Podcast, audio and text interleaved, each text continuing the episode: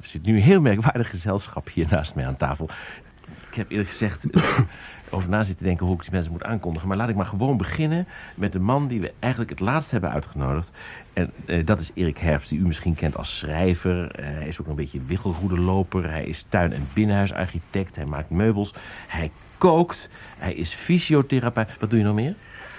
Ik heb een heel beroemd krukje ontworpen. De Zit-Fit kruk. Een krukje wat mensen echt van hun uh, rugklachten af kan helpen. En dat is inmiddels uh, nu in de hele wereld een, uh, een fenomeen geworden. En mag ik jou ook een beetje als een Bourgondier beschrijven? Ja, dat denk ik wel. Ja. En dan versta ik onder een Bourgondier iemand die heel veel plezier heeft in alle dingen om zich heen... en heel erg van het leven geniet. Waarom hebben wij Erik uitgenodigd? Omdat Naast hem zitten Hanneke van der Veen en Rob van Ede... die u zo langzamerhand kent, want in welk programma zijn ze niet geweest... als het Nederlandse beroemde Vrekken-echtpaar. Goedemorgen. Goedemorgen. Jullie hebben, Hanneke, een boek vertaald van een uh, vrekkige Amerikaanse collega. Nou, het is niet zozeer een uh, vertaling, het is meer een bewerking. En uh, we hebben die, ja, we zijn zelf door die mensen echt geïnspireerd... terwijl we al jaren heel zuinig leefden om het nog wat beter te gaan doen. En deden zij, Rob, het nog beter dan jullie? Ja, want wij waren eigenlijk wel enorm aan het bezuinigen. Maar dat was niet zo moeilijk, want we gaven veel geld uit. Dus dan kan je makkelijk bezuinigen. Maar zij hebben daar eigenlijk structuur in aangebracht. En een heel stappenplan. En tot onze grote verbazing uh, bleken we nog veel verder te kunnen gaan dan we dachten. Even een paar voorbeelden. Hoe douche jij je normaal gesproken? Ja, want ik werd aangekondigd voor het eerst van mijn leven... als uh, een deel van een echtpaar wat zich niet vaak wast. En dat klopt helemaal niet. Ik uh, was me dagelijks en goed, maar ik ga misschien niet meer zoals vroeger uh, twee of drie keer per dag onder de douche. Nee. En dat is wel Maar als jij onder de douche gaat, sta je in een tijltje. Hè? Ja, dat vind ik ook heerlijk. Dat is niet alleen waterbesparing, maar mijn voeten blijven dan ook warm. En ik kan dat uh, water heel goed gebruiken om de wc door te spoelen. Ja. En dat doe ik met liefde. Ik zei ook niet ongewassen echtpaar. Onbewassen. Juist. En waarom zei ik dat? Hoe vaak verschoon jij je beddenlakens? Uh, nou, ik moet eerlijk bekennen dat Hanneke dat doet. En ik ja. denk dat ze dat ongeveer eens in de week doet. Nee, dat klopt niet nee? helemaal. Ik denk dat ik vroeger het echt elke week deed. En dat ik nu uh, weer de oude methode van mijn ouders heb overgenomen. Dat is gewoon regelmatig je bed luchten. En dat scheelt gewoon uh, zoveel keren. En dan gaan die lakens makkelijk een maand mee? Nee, dat niet. Ik denk uh, 14 dagen. Ja. Hoe hebben jullie prima. vanochtend ontbeten? Ja, ja, wacht even, dit geldt natuurlijk niet, want je zat vanochtend bij vrienden. Ja. Dus je zult riant ontbeten hebben. Maar normaal gesproken? Nou, wij ontbijten eigenlijk al jaar en dag hetzelfde. Meestal een, een geroosterd boterhammetje. Ja. Een crackertje en iets nog erbij. Een plakje koek en een kop thee. Dat is het. Ja. Maar het geeft al aan, hè, de, de, de vragen geven altijd aan dat mensen de meest vreemde voorstellingen hebben. Als je zuinig leeft, dan eet je niet, uh, dan kan je niet genieten, dan uh, bijt je continu op een houtje, dan zit je in de kou. En dat is dus echt helemaal niet waar. Ik lees in jullie eigen uh, uitgave, de Vrekkenkrant, ja. salonvrekken zijn welgestelde, gefortuneerde mensen met een gespleten persoonlijkheid. Grote bedragen geven ze makkelijk uit, maar als het op kleintjes aankomt zijn ze o zo zuinig. Soms kom je onverwacht bij ze binnen en dan zijn ze onbenullige, niet gestempelde postzegels aan het afweken voor hergebruik. Maar ondertussen wonen ze in riante villa's in het Gooi. Hoor je daarbij? Doe even je hand een beetje opzij. Hè? Nee, uh, dit is een ingezonden brief uh, in de Vrekkenkrant van iemand... die een bepaald type vrek uh, beschrijft... waar ik mezelf niet toe reken eigenlijk. Ik woon A niet in een villa in het Gooi, nog in Wassenaar. B, ja, week ik eigenlijk niet de postzegels af. Alhoewel, ik moet wel bekennen, als ik een ongestempelde postzegel op een brief zie... dan uh, knip ik hem gewoon uit en plak ik hem weer op de volgende brief. Dat doe ik wel. Het hoofdthema van Je geld of je leven, dat boek dat zojuist is uitgekomen... en dat het in de verkoop donders goed doet, uh, is eigenlijk consuminderen. Ja, dat is een hele leuke term, vind ik zelf. Want iedereen is continu bezig om te consumeren... En in één woord vertel je al dat wij uh, na ook een hele stijging doorgemaakt hebben... van arm naar goed verdienend. En steeds meer kopen, steeds meer uitgaan, steeds meer eten... Uh, steeds makkelijker met geld omgaan. Dat we eigenlijk op een bepaald moment dachten van het is wel genoeg. We gaan, er, uh, ja, we gaan weer de andere kant op. Dus bij ons wordt het eigenlijk steeds minder. met behoud van het gevoel van comfort. En dan zo te leven dat je heel vroeg met pensioen kunt. Want dat is eigenlijk ook een van de redenen van dit. Ja, dat is eigenlijk het grote wonder, uh, vooral van mij. Want Hanneke is wel van huis uit, denk ik, zuinig. Maar ik ben veel meer uh, zeg maar in de stijl van Erik uh, Herbst opgevoed. En heb ik ook lang zo geleefd.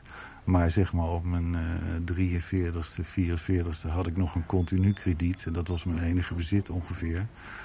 En eigenlijk in een jaar of zeven, acht blijk ik uh, met een redelijk goed inkomen dan wel... zoveel gespaard te hebben dat ik over een paar jaar zou kunnen stoppen met werk als ik dat wilde. Dat veronderstelt wel dat ik dan dezelfde, zeg maar, hetzelfde uitgavenpatroon uh, blijf houden. Hè? Dus wij leveren vrij simpel en sober. En uh, ja, dat is eigenlijk voor mij iets wat ik absoluut niet geloofd zou hebben een paar jaar geleden. Het nadeel van dat simpele en sobere leven is, bedenk ik nu, dat je er heel oud bij wordt. Hè? Dus je moet eigenlijk heel, een heel groot bedrag op je bankrekening hebben staan. Nou, dat is, een ander, dat is een ander idee wat heel veel mensen hebben, maar dat klopt gewoon niet. Uh, het, als ik vertel dat ik over twee, eh, drie jaar zou kunnen stoppen met werken... omdat ik dus van de opbrengst van mijn uh, kapitaaltje zou kunnen leven... dan roept iedereen van nou, daar heb je in Nederland toch anderhalf miljoen voor nodig. En dat is dus echt niet waar. Even een paar kleine voorbeeldjes. Hoe, hoe hebben jullie het nu met kerst gedaan? De kerstkaarten bijvoorbeeld. Nou, kerstkaarten, ik ben langzaam afgekikt van, van kerstkaarten versturen. Want in het begin denk je nog dat hoort zo. En toen ben ik uh, kerstkaarten gaan halveren. Dus de, de helft die nog heel goed bruikbaar is, die kan je weer prima versturen. En toen ben ik gaan denken van ja, waarom doe ik dat eigenlijk? En ik hoorde zoveel uh, mensen zuchten en steunen dat ze dat ook uh, een soort verplichting vonden. Nu ben ik er echt helemaal mee gestopt. Als jullie op een verjaardag iemand een cadeau geven of met kerst, ja. hoe doe je dat? Nou, het hangt heel erg van, van de persoon in kwestie af. Maar ik ben dus niet meer zo dat ik automatisch naar de winkel ren om een cadeautje te kopen. Wat ik vaak probeer na te gaan van tevoren. Waar zou die persoon echt uh, ja, interesse in hebben? En een van de dingen die ik gemerkt heb... is dat je dus heel makkelijk tijd kan geven. Wij hebben dus, omdat we weinig naar de winkel meer hoeven te rennen... veel tijd over. En... Uh, wij geven dus bijvoorbeeld aan mensen een strippenkaart om vijf keer op hun kinderen te passen. Het grappige daarvan is dat ze dat echt heel leuk vinden. Veel leuker dan dat obligate flesje wijn. En het bijkomend voordeel is dat ze dan zeggen... en kom van tevoren bij ons eten. Nou, dan eten we daar gezellig. Vervolgens lezen we alle kinderen voor. Die gaan lekker naar bed. En die mensen hebben een heerlijke avond... en hoeven geen babysit te betalen. Nou, iedereen gelukkig. Erik. Ja, dat is natuurlijk echt heel leuk hoor. Ja, dit hoort. Er is nog humor in de wereld. Gelukkig. Hebben ze jou kunnen bekeren? Want dat was eigenlijk mijn bedoeling. Ja. Uh, ja, ik weet niet of ik bekeerd moet worden. In die zin, ik denk dat... Uh, uh, mijn en onze manier van leven uh, toch al hele duidelijke parallellen heeft. Alleen wanneer ik naar mijn ontbijt kijk, dan uh, ontbijt ik ook met een geroosterde boterham. Maar dat brood is wel bij een speciale bakker gehaald die het met de handen gekneed heeft en er een prachtig product van heeft gemaakt. Vervolgens nemen we het ongesneden mee. Het kost dan dus niet een gulden voor een heel brood, want dat kan niet nemen we het ongesneden mee en snijden we er dikkere sneden van dan normaal. Want als je die roostert, dan blijven ze nog mooi zacht van binnen. En dat betekent dat je dus eigenlijk relatief veel geld uitgeeft. Want je hebt ook een rooster nodig of een apparaat waar die dikke sneden in kunnen. Maar je geeft relatief veel geld uit. Alleen uh, het is puur kwaliteit. Ja. En ik vind dat gezond voor je lichaam. Maar ik vind het ook een hele uh, leuke manier omgaan met zo'n edel product als brood. Het is dan geen transportmiddel voor beleg alleen maar. In de Vrekkenkrant lees ik dat een kopje thee ongeveer op 1 cent komt... qua materiaalkosten, niet de bereiding. Maar jij rijdt voor een kopje thee naar Den Haag. Ja, ja niet om het kopje te drinken, maar wel om de thee te halen. En dan kom ik in de Frederikstraat en daar eh, verkopen ze de mooiste thee die je maar kunt bedenken. Het voordeel is, het is hele dure thee, want ze is heel edel behandeld en niet doodgebrand zoals heel veel thee is. En het voordeel is dat je heel weinig thee nodig hebt en daar heel veel smaak van hebt. Dus ik denk niet dat het op een cent uitkomt, maar dat het nou zo vreselijk kostbaar is, dat kan ik ook niet zeggen. Ik moet er wel heel veel voor rijden. En als je plotseling uh, grote behoefte krijgt aan dat uh, onmisbare glaasje appelsieder, waar haal je dat? Dat is een heel moeilijk product. Uh, ik moet zeggen ik dat... Het, het is bijna niet te transporteren. De flessen ontploffen snel, want er zit natuurlijk een enorme gisting in. Uh, wanneer het uh, mogelijk is en we, ik bijvoorbeeld een tuin moet ontwerpen in Frankrijk... en ik kom in de buurt van Honfleur, dan is er in het stadje Honfleur een heel klein winkeltje. Een man die heeft ongeveer 200 soorten uh, prachtige, hoe, hoe, noem je het, calvado... En hij heeft vier soorten heel mooi gemaakte appelsieder. Beken het nou maar, jij rijdt daar van, voor gewoon van Overijssel naar Frankrijk. Je zou het bijna zeggen, ja. En dit tot uh, groot gruwen van uh, de twee andere gasten hier aan tafel. Van Hanneke en, en, en, en Rob. Wat betaal jij Rob gemiddeld genomen voor een overhemd? Dit overhemd wat ik nu aan heb kost 3 gulden 50, puur katoen. En uh, uit de tweedehandswinkel. Ik heb daar jarenlang zelf moeite mee gehad. Maar ja, ik moet bekennen, ik sta dan met dat hemd in mijn handen en denk... ja, wat is er nu mee aan de hand? Ja, er is niets meer aan de hand. Mensen gooien dus tegenwoordig hun overhemden na twee of drie keer dragen weg, blijkbaar.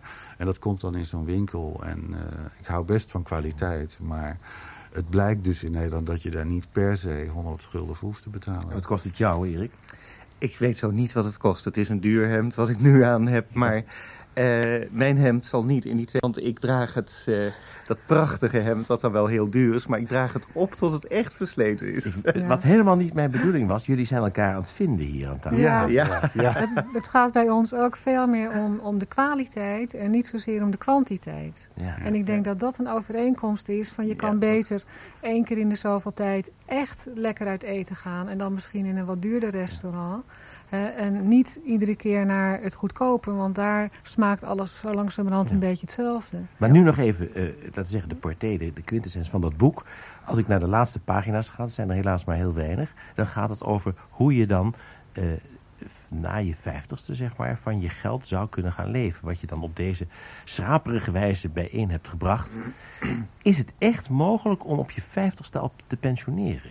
Als je het hangt natuurlijk heel erg van je inkomen af, dat is ja. duidelijk. Maar, maar dat heb je dan je, waarschijnlijk niet meer, want je baas zal niet op je 50 nee, zeggen, ga jij maar naar huis, dus, jongen. Als je, als je dus een redelijk inkomen hebt, hè, of als twee verdieners bijvoorbeeld... Ja. en je hebt iedere modaal inkomen...